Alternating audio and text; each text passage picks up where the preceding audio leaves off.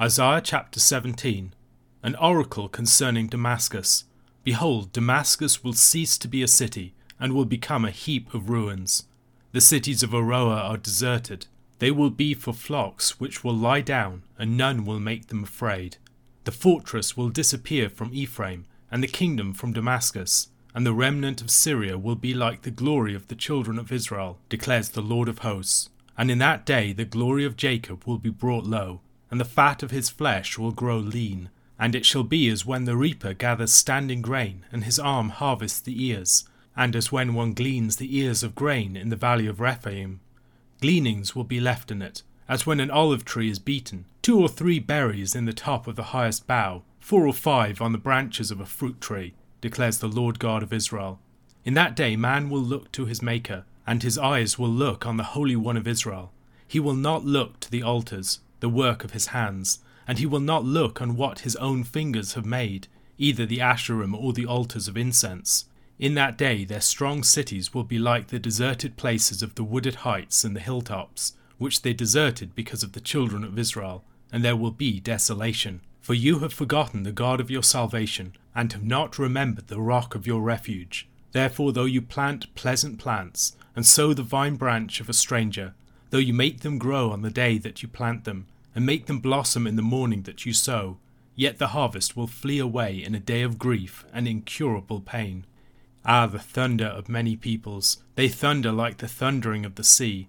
Ah, the roar of nations, they roar like the roaring of mighty waters. The nations roar like the roaring of many waters, but he will rebuke them, and they will flee far away, chased like chaff on the mountains before the wind and whirling dust before the storm. At evening time, behold, terror. Before morning they are no more. This is the portion of those who loot us, and the lot of those who plunder us. From oracles concerning Babylon, Assyria, Philistia, and Moab, the last two being the near neighbours of Judah, in Isaiah chapter 17, Syria and Israel come into view. These prophecies presumably relate to a time prior to some of the earlier ones, the prophecy concerning Philistia in chapter 14, for instance, came in the year of Ahaz's death. However, the prophecies in this chapter seem to relate to the time of the Syro Ephraimite War. In the concluding years of the 730s BC, Syria and Israel joined together to attack the southern kingdom of Judah. Hoping to remove support for Assyria to their south, they wanted to establish a secure anti Assyrian alliance, planning to install a puppet king, the son of Tabeel, on the throne of Judah to join them. This crisis provided the backdrop for most of chapters 5 to 12 of the book of Isaiah. There the Lord called King Ahaz to trust him, promising that Pekah the son of Remaliah of Israel and Rezin of Syria would be cut off. Ahaz, however, turned to Assyria and ended up entangling himself in a dangerous alliance, one which moved Judah further in the direction of idolatry, and also played some part in precipitating the near destruction of Judah in 701 BC. The Syro Ephraimite War was one that was devastating for the southern kingdom of Judah. In one day, for instance, as we read in 2 Chronicles chapter 28, the forces of Pekah the son of Remaliah of Israel killed 120,000 of the men of Judah, their brothers. However, after the Assyrians became involved, the situation rapidly changed. In 734 BC, Tiglath-Pileser III of Assyria cut off the support of Egypt to the anti-Assyrian alliance.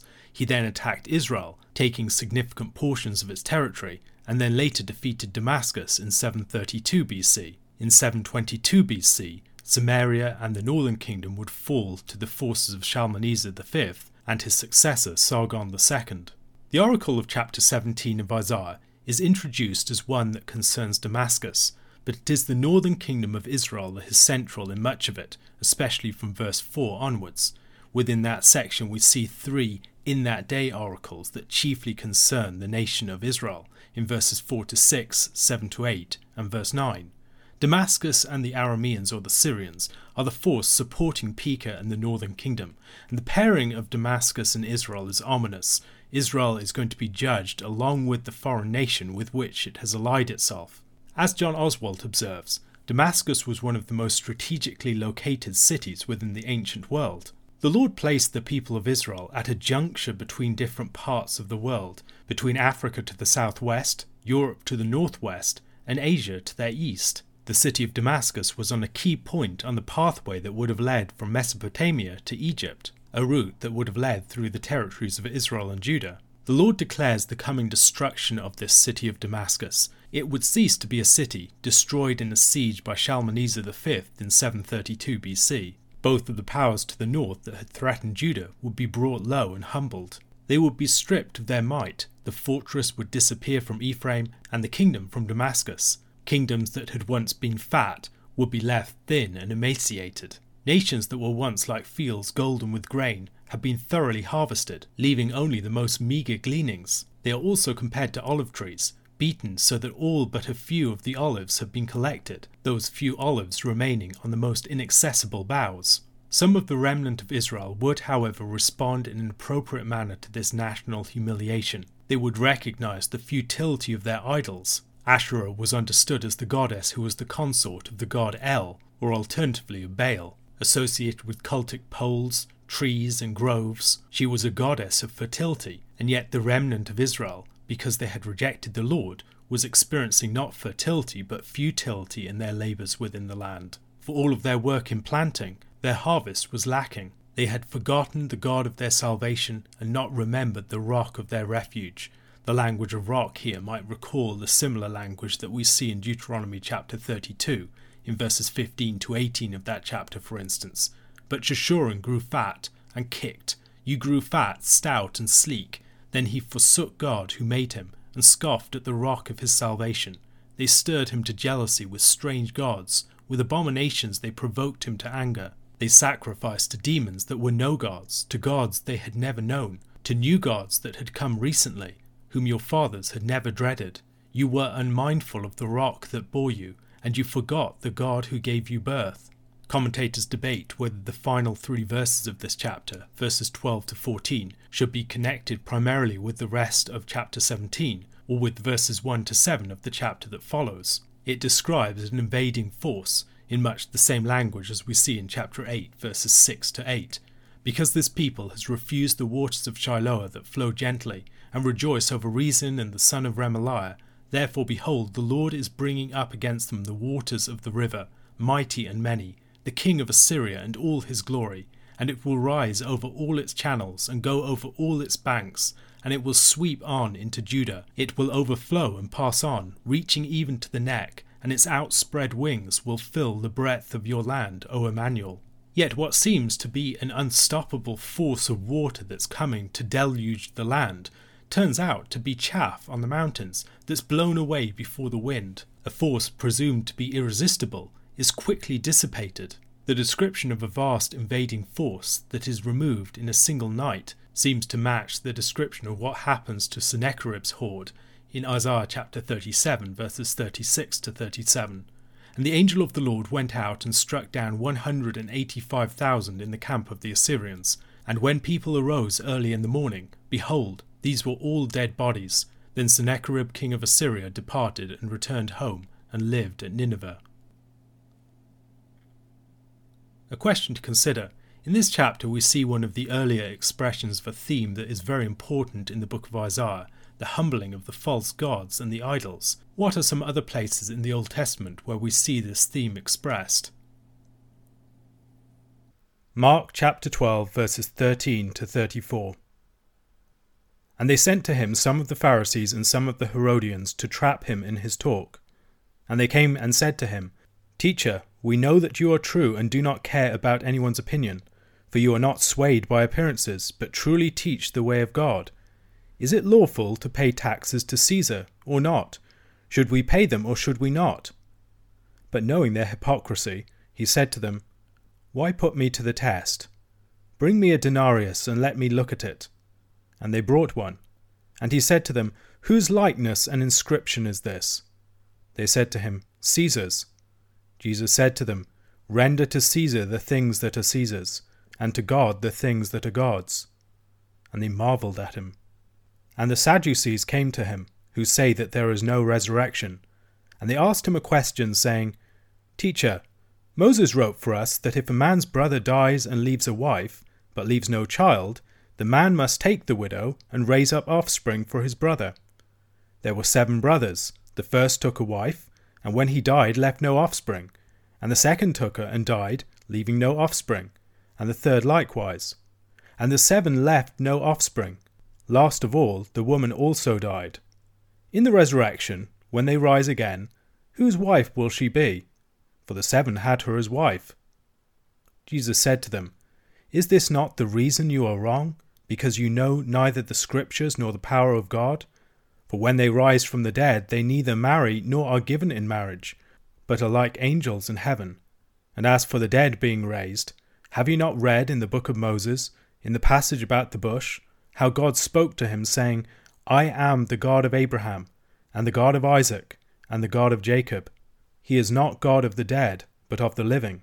You are quite wrong. And one of the scribes came up and heard them disputing with one another, and seeing that he answered them well, asked him, which commandment is the most important of all? Jesus answered, The most important is, Hear, O Israel, the Lord our God, the Lord is one, and you shall love the Lord your God with all your heart, and with all your soul, and with all your mind, and with all your strength. The second is this You shall love your neighbour as yourself. There is no other commandment greater than these. And the scribe said to him, You are right, teacher.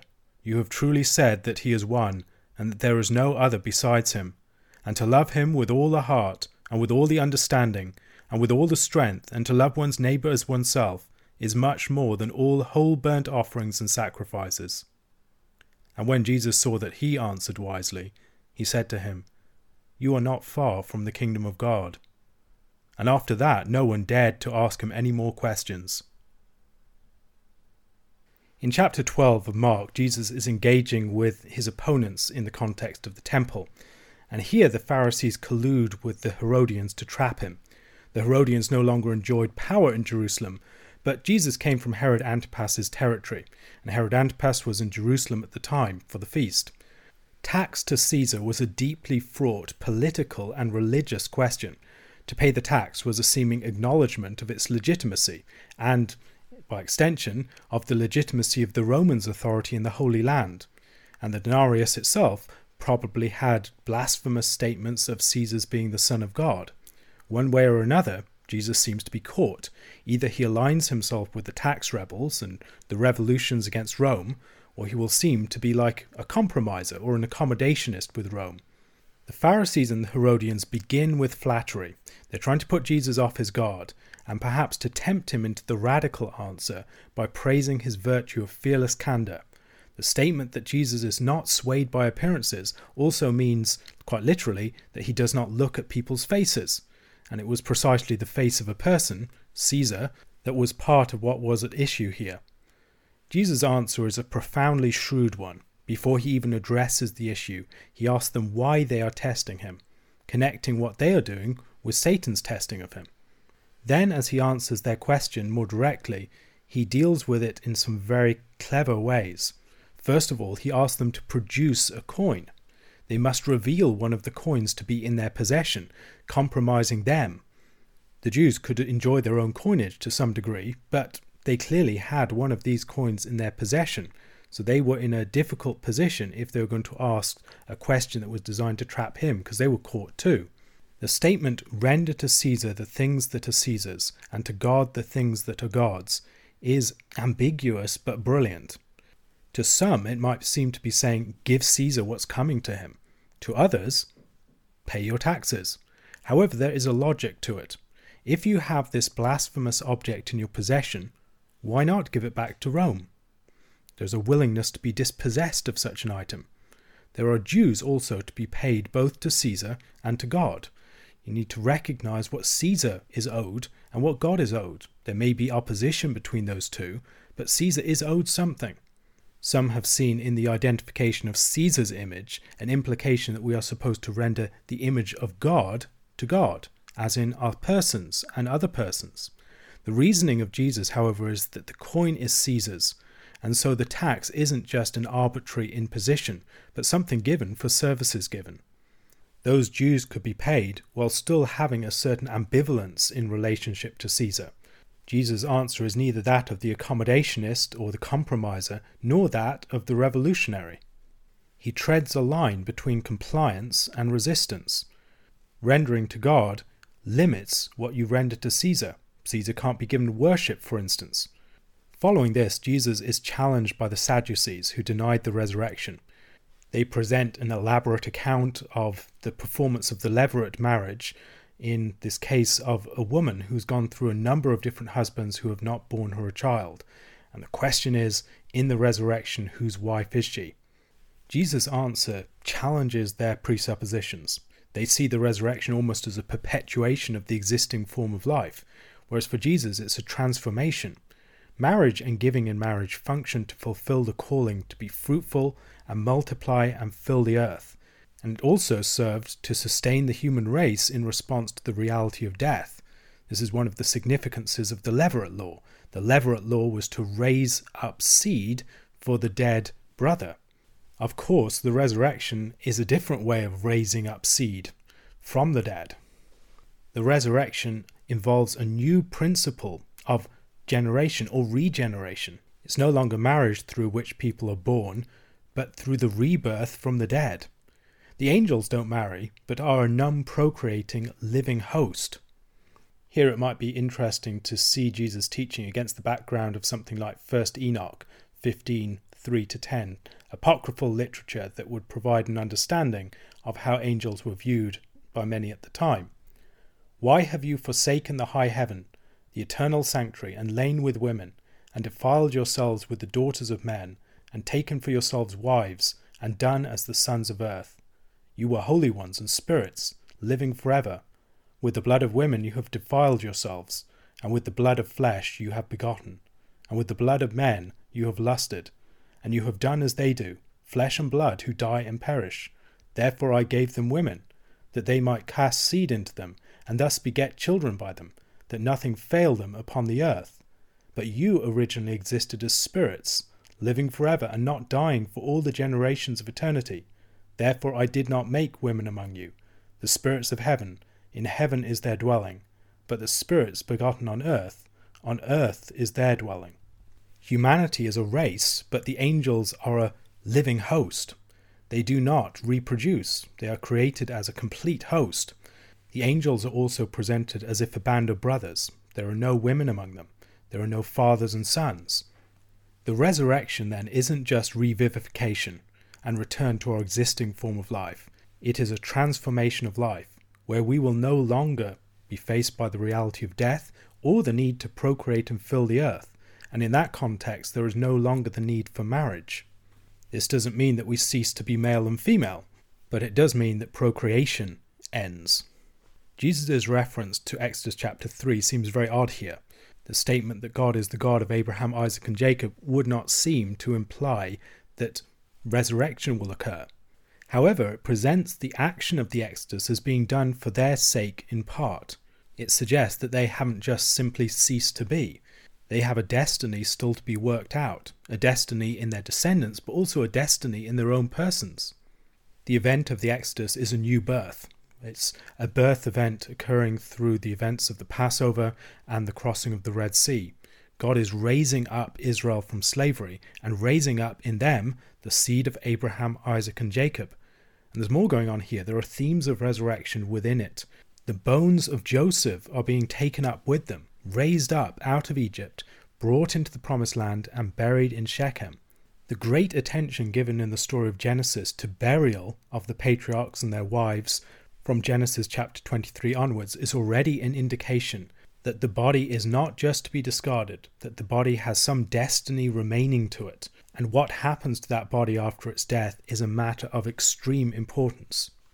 Jesus' response to the testing of the Sadducees here might also recall his response to the testing that he received earlier concerning Moses' teaching concerning divorce. In both cases, Jesus highlights a problem of perception in his opponents, and also the way in which the proof text that they brought forward needs to be relativized. Finally, a scribe presents a third question to him. Although Mark doesn't present it as a testing question in the same way, it seems to be more genuine. The scribe has seen that Jesus answered the other question as well, and he wants to see how he will answer this question. Is Jesus going to choose some particular law that reveals an imbalance in his teaching? Perhaps the greatest commandment is, You shall not murder, or maybe the greatest commandment is, Remember the Sabbath day to keep it holy. Whatever Jesus answers, maybe he's going to tread on some toes, open himself up to some criticism, suggest some imbalance at the heart of his belief. But Jesus' answer once more is shrewd. The greatest commandment, and there is a greatest commandment, is the summary commandment of the Shema. In this commandment, the entire law is encapsulated, and the second great commandment arises from it to love the Lord your God with all your heart, soul, mind, and strength, and your neighbour as yourself. These two commandments sum up the entire Ten Commandments and all the other commandments. The law is not just a collection of miscellaneous laws that are assembled together. There is a logic and a unity and a system of truth summed up in the call to love God and neighbor. Whole purpose of the law is encapsulated in these things, and then it's refracted into these specific commandments, which explain what that actually looks like. The statements that Jesus identifies are also taken from the law itself. They're taken from summary sections of the law.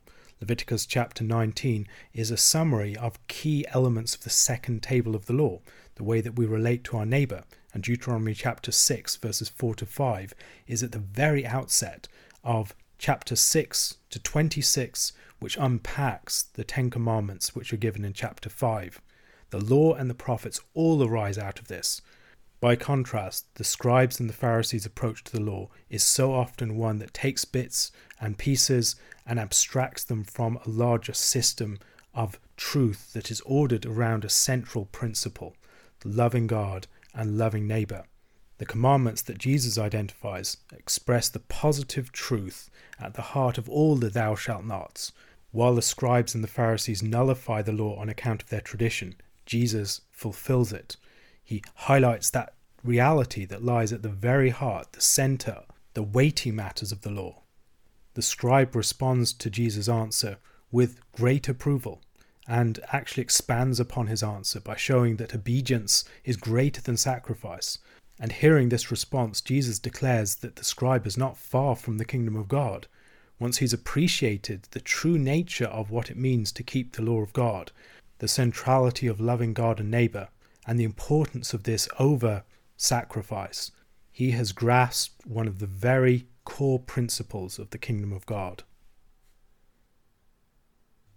A question to consider. In Jesus' teaching concerning divorce, he draws the attention of his hearers back to the period before the fall, to God's original institution of marriage and his creation of man and woman.